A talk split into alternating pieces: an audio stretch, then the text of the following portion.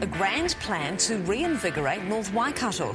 Sleepyhead is packing up its entire operation in Auckland and taking it down State Highway 1 to set up shop in a little settlement called Ohinewai. It's spending a billion dollars building a sleepyhead town, housing a new factory and the company's staff. 1,100 homes, 3,000 people, create up to 2,600 new jobs over the next 10 years. A massive plan that has just jumped a major planning hurdle. District planning commissioners have given the green light to rezone land at Ohinewai for industrial and residential development. Kia ora, I'm Jessie Chiang, and today on The Detail. Sleepyhead's company town is progressing through the permission stages. But is the 178 hectare development in the Waikato a good idea? Or is it a recipe for a future ghost town? Fundamentally, it's about them making money. That's why they're doing it. They're not primarily there for the public good. There's always need for better jobs and helping those North Waikato communities into jobs. I think all of that is really interesting, but I do still have lots of questions. I don't think there's anything quite like it being planned in the rest of the country at all. Ellen O'Dwyer is a reporter at the Waikato Times and has been covering the story since early 2019. Basically, what Sleepyhead want to do is come to a place where there's a handful of houses. Uh, there might be 240 people. There's not even a dairy. and they are wanting to move their whole manufacturing base, set up a industrial community with uh, their business and potentially some other businesses. They've got an 100,000 square metre headquarters main sleepyhead factory which is going to be the big factory. That's going to be huge. And that's not the only factory in the works. There's a foam factory that's be, that's being under consideration from the government's uh, COVID 19 fast track consenting law. That mm. hasn't come out yet, but the earthworks have been allowed, so they're getting that ready, and construction could be started, I think, they said early 2022, although it might be a bit later than that. Then, of course, there are the houses. 1,100 homes that could house up to 3,000 new residents. So, really, it is, it is looking at building a new town. It's the brainchild of Craig and Graham Turner, who run bed manufacturer Sleepyhead. The New Zealand business sits under its parent company, the Comfort Group, and has been looking to expand out of Auckland. They've been in Auckland factories uh, for 90 years there. So, what was happening was that they're wanting to grow their business, but just the space, the public transport restrictions, that was all meaning that they were looking around for other sites. So I think they've been looking for a number of years now, but I know that it was 2018 that uh, they started talking to locals in Ohinewai. What was the response from the Ohinewai community? I mean, do they want this? It's it's a really interesting one. Uh, I believe the opinion is is mixed there. There is a lot of positivity. I've heard from a lot of people that they think this is progress because Ohinewai it used to be part of the Waikato Expressway, so it was there was a busy road. I don't think it was ever huge, but there was a butcher's, there's been a post office, there was a grocer's, uh, there's been a restaurant, and all of that has really closed down. Uh, and now mm. there, there's nothing really in the main street. There is a community hall, which is and there is a school. But yeah, so I think a lot of people think that this is progress for their community. But I have spoken to others who are maybe they're closer to the actual con- construction zone. Like I, I talked to an immediate neighbour very recently, and for them, their their life is definitely going to change. Mm. Some people move to Ohinewai for the rural, the peace, the country living, uh, and having a whole new community on your doorstep. That is a lot of change. But there's definitely people out there who are embracing the change. They they think this could bring a lot of opportunities for the community, and there's others who who are wanting to see how it goes. Maybe taking a step back and thinking, oh, I wonder how this is going to play out. But how it's played out so far hasn't been smooth sailing with opposition from the Regional Council and NZTA. The Waikato Regional Council cited serious concerns about such a large residential community being built in a rural area. You've got this private plan change from Sleepyhead wanting to kind of build on pristine farming land, which is just really creates a dog's dinner and a mockery of district planning. We have seen opposition from Waikato Regional Council, uh, Waka Kotahi New Zealand Transport Agency. There's been some concerns from Waikato Tainui's executive arm that the housing, it's really around the housing that the opposition has, has come from. Okay. Uh, all of those agencies, from my understanding, they actually support the industry and the factory and think that will bring jobs. But it's the housing where because basically you're creating a whole new community, as we are saying, and this is in a place where there's not the infrastructure already. So that's where the concern is coming from. Is there going to be sufficient infrastructure? Like wastewater plants? Um, is there going to be public transport? Now, the existing town of Huntly with most of the necessary infrastructure already in place, is just down the road from Ohinewai. And that town could certainly do with a boost and some more jobs. So why not get the workers to live there? The Regional Council Chair, Russ Rimmington, he has come out quite publicly. He has said he does not support the housing development. He's said that he doesn't want to see housing that's ad hoc, uh, you know, in the middle of nowhere, that it should be based in Huntly. He's gone so far as to say that this development could be the death of Huntly, which is a town 10 minutes down the road. That's a really controversial statement because people in Huntly, the Huntly locals that I've spoken to, are really for this development. Huntly has seen a lot of challenges over the years. It was an industry town as well, it had a lot of mining. A lot of the industry has moved away, and that's left a lot of people wanting jobs and, and wanting revitalisation for their town. They're hearing um, Russ Rimmington say this, and it's definitely rubbing some people up the wrong way. They have a huge community spirit and they want to see their town, you know, the, the local people in their town get into work. And from what the mayor, Waikato District Mayor Allan Sanson has said, and what Craig Turner has said, they think that there could be opportunities, like significant work opportunities for, for Huntly people. Why did Sleepyhead pick Ohinewai? Like, why didn't they just go straight to Huntly then? Yeah, so from what Craig Turner has said, there's not enough space for a major housing development in Huntly. They've said they've looked at the land there and they don't think they can see being able to build the community that they want to the scale. Because what Craig Turner has talked about a lot is wanting to have a community for his staff. He's he's talked about how one of the reasons they were moving from Auckland was they were finding it difficult to attract staff. And what they found was that um, staff weren't being able to get into the housing market in Auckland. So his vision, I think, was to build this, you know, continue building the company, expanding the company, and reinvigorating manufacturing, but also trying to supply affordable housing for staff.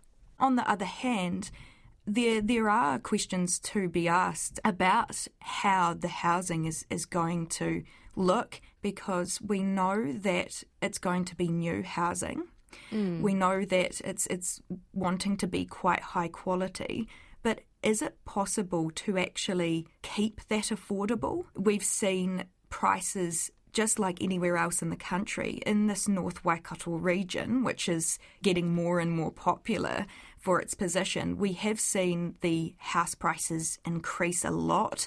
Uh, there was information that came out the other day saying that even houses in Huntly had increased in prices by uh, something like 72% in, in one year.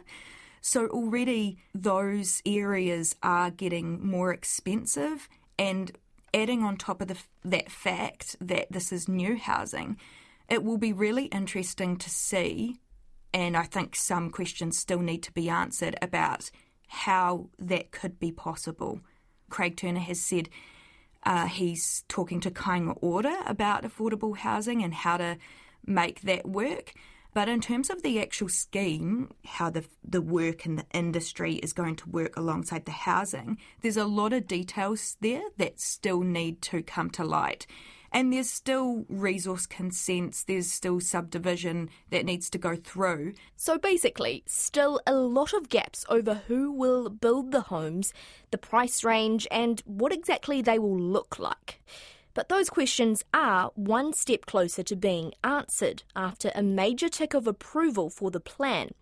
Last week, Waikato District Planning Commissioners released the details of why it gave the green light on rezoning the area for industrial and residential development. It's an extensive report that they've written, 105 pages all up, I think, and it took months for them to come out with that decision. I mean, they looked at everything, they looked at transport, infrastructure, wastewater, what the commissioners said in their rezoning report was that no housing development can go ahead until a new water plant is built in Huntly that can service this new town. They also looked at the environmental effects, the risks. So the land is flood prone from what I read of the report, uh, the commissioners have acknowledged that some serious building and construction needs to go on. They, you know, they, you know, they need to build up the land quite a bit and compact it so that it's strong and raise it so that it's not at flood risk.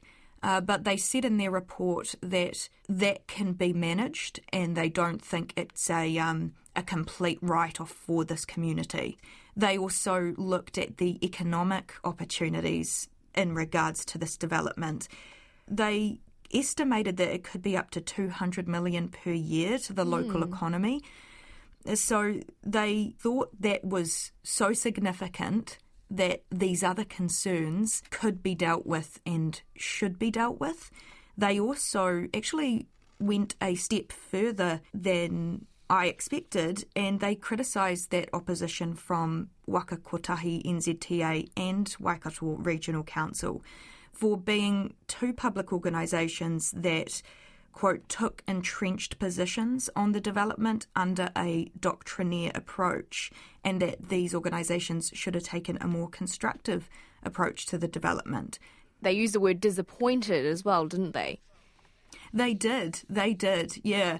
And when I talked to Russ Rimmington about that, he was really surprised and he said he was actually staggered by the decision of the commissioners, though he needed to look, he was saying the council needs to look at the whole report in full the Waikato Regional Council may take the Sleepyhead Estate project through the courts. It's considering whether to appeal a decision by independent hearing commissioners who have approved the rezoning at Ohinewai north of Huntly. Council Chairman Russ Rimmington told Mike Hosking they'll have to wait and see what happens next. That will be the choice of the council. We'll look at the evidence of what the commissioners have found and see where it lies. The Waikato Regional Council has until July 12 to act. I also talked to uh, Marae Tukere at Waikato Tainui, and she said the same thing. Uh, th- they had concerns around the the housing, the wastewater, especially, and the water environmental concerns, and they as well were having their advisors look at this report in detail and also making a decision about that, about whether they're going to appeal. And what has um, Sleepyhead's reaction been? I, I, assume they would be quite pleased with themselves. Yeah, uh, they've called this a major milestone for the project. They're over a significant hurdle. But there are, you know, there are several cards that still need to be played. I think they were potentially disappointed that there may still be appeals, Environment Court appeals But from what Craig Turner said to me, that they kind of were waiting and holding out hope that things could go ahead. But it's not just the Regional Council and NZTA who remain unconvinced. I do worry about 50 years down the track, will Sleepyhead still be there? What will become of everything? Or will it become another ghost town? If so, how does it reinvent itself?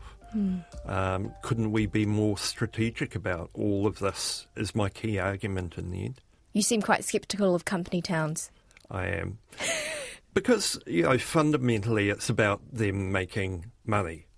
That's why they're doing it. They're not primarily there for the public good. That's Bill McKay, University of Auckland architecture and planning lecturer. I think it was kind of an old fashioned idea. Mm. Um, you know, the company town where the company sees itself as a bit of a benefactor, but actually, and you might get some good housing out of it, but you miss out on so much more in terms of what a town can really be. What What do you mean you miss out? So, for example, the family structure would be something like one person working uh, for Sleepyhead, maybe. What's the other person doing? Where are they commuting to all the time? Where are the kids going to school? Uh, all of those sorts of things, because it becomes a bit more, it becomes a bit like a dormitory suburb with a few shops, mm. and then you're always living in the shadow of the factory, kind of thing. So, do you feel like after reading or, looking more into Sleepyhead's plan mm. that that is essentially what is happening here? Uh, it certainly looks that way. It's a series of consents they need, and we'll be getting more and more detail on it. But personally, I'm also worried about sustainability, carbon footprint, transport. You know, the car will be king there, even though there's a rail line nearby. I would rather see p- people say, build the factory there by all means, but I would rather see people living in Huntly, say, improving the housing stock there, improving the diversity. A thriving town really needs diversity.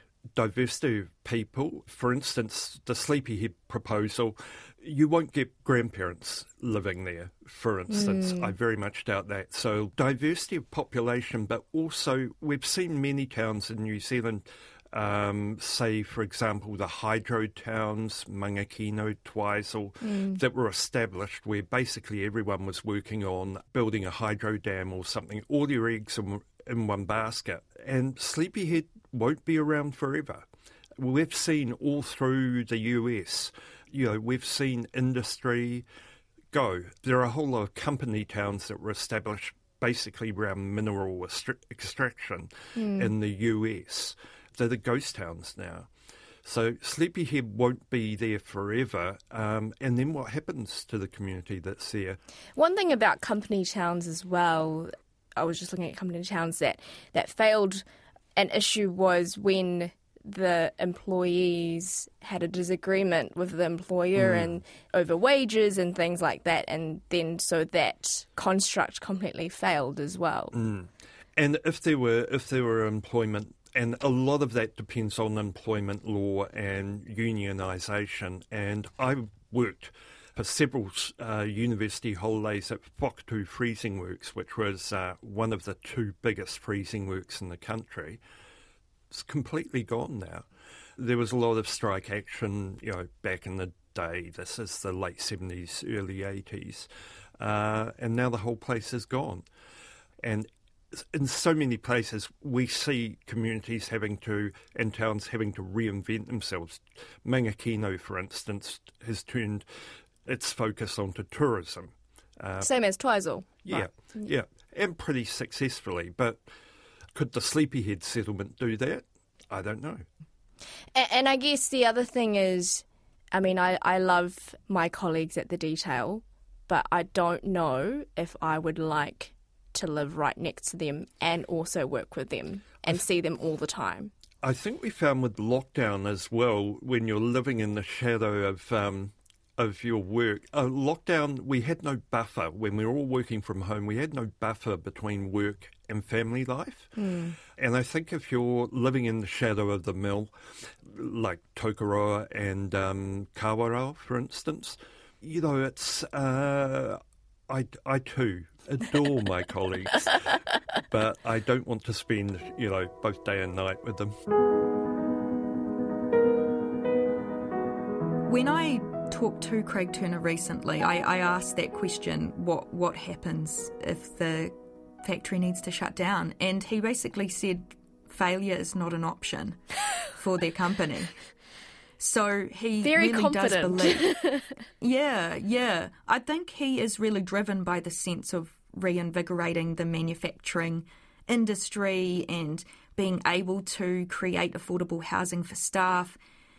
But yeah, I do remember in the hearings process, uh, one of the local residents talking about what happens if it doesn't all go to plan and the factory doesn't work out and will the housing community become, you know, a whole heap of ghost houses or, or slums or something like that. That, that? that kind of, those kind of concerns did sort of come up. So, yeah, I think it's a really interesting question, and again, one that remains to be seen. And you've been covering this story for a while now, and, and no doubt will continue to cover it. Do you think that this is a good idea? I think this is a really ambitious idea with some real positive tones and some real positive ideals to it. There's always need for better jobs and helping those North Waikato communities into jobs. I think all of that is really interesting, but I do still have lots of questions. That's it for today. I'm Jessie Chiang. The detail is brought to you by newsroom.co.nz and made possible by RNZ and NZ On Air. You can get us downloaded free to your mobile phone every weekday on any podcast platform. And if you're using Apple, please leave us a rating so others can find us too. Alexia Russell produced today's episode, Blair Stagpoole engineered it, and thanks to Ellen O'Dwyer and Bill McKay. Mā te wā.